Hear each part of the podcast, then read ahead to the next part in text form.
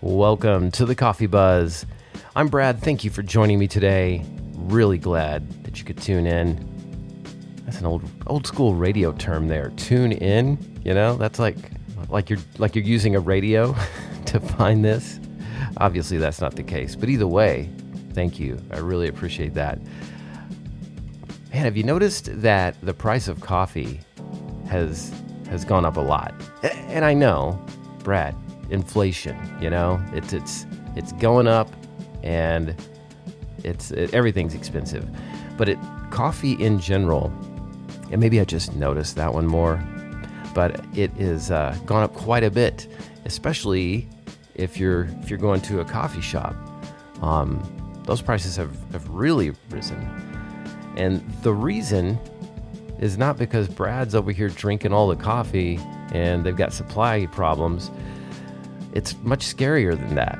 It's that climate change is actually affecting some of the top producing regions. This is according to the International Coffee Organization, or the uh, ICO, as they like to be called. Um, yeah, un- the growers are just unable to deliver more product due to the climate related issues. And uh, man, I was okay with it when it was just, you know, ice caps and polar bears being affected. But now that uh, coffee is going up and I've got to drink, in, drink it at home, I can't, can't go out to my summer moon or my houndstooth. Um, now it's getting real, it's getting personal. I saw another one here though. Did you hear about this guy, the dirtiest man alive? He uh, hadn't. He's 90, was 94 years old, uh, and best I can tell, he had never taken a bath. He certainly looks like he didn't. And this was in Iran. They call him uh, Uncle Haji. And this dude wasn't bothering anybody. You know, he's just chilling in his dirt.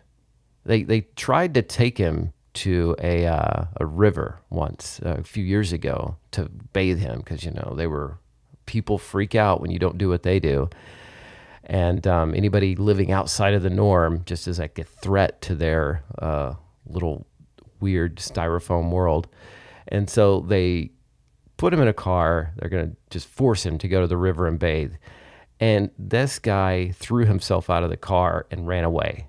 Like clearly, like leave me alone.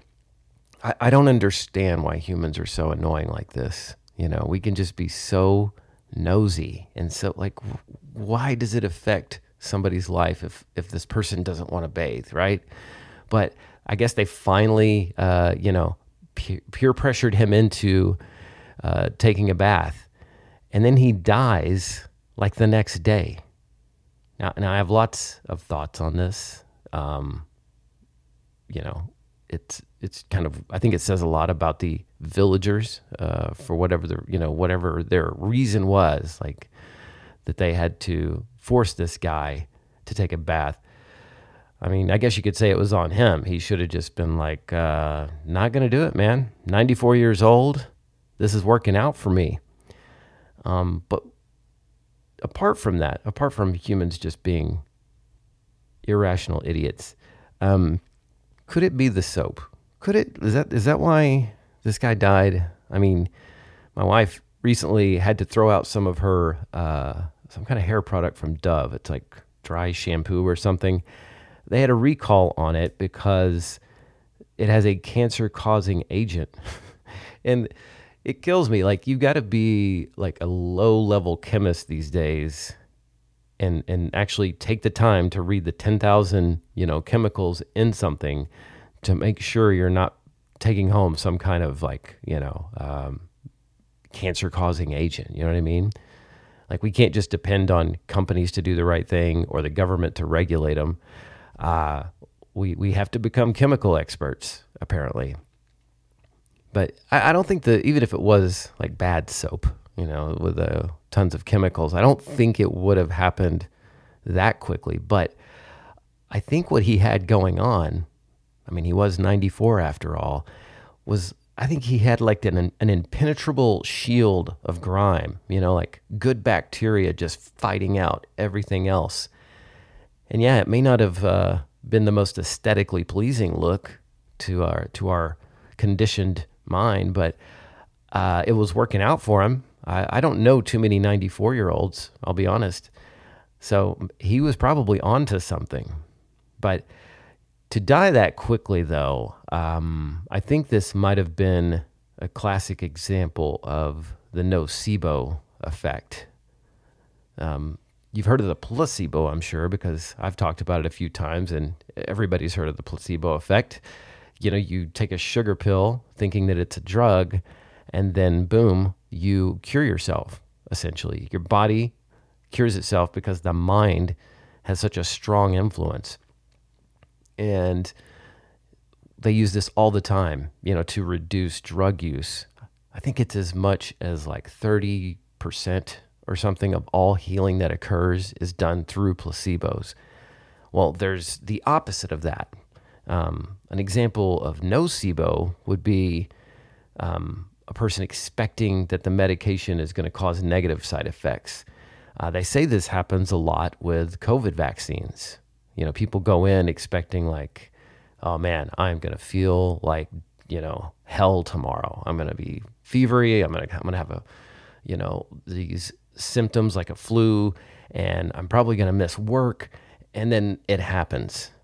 Um, apparently, and I don't know how they measure this, but they say as many as a third of the uh, side effects from vaccines are a, an example of nocebo. So, I mean, if this guy had gone 94 years of his life without a bath and thinking that it would kill him, I mean, it's it's crazy to think this, but I think the mind is that strong. And what I want to do is try to figure out how to reverse engineer that. You know, like what what can I apply this to where it will be used for a positive force. Um, it's just that's one of the the things that amazes me about the human condition is how strong our mind is, the power of suggestion. It just seems like whatever agenda our mind has, given enough focus, that it can make that reality happen. But uh, I don't know. This much I do know. I think uh, these people should just mind their own business.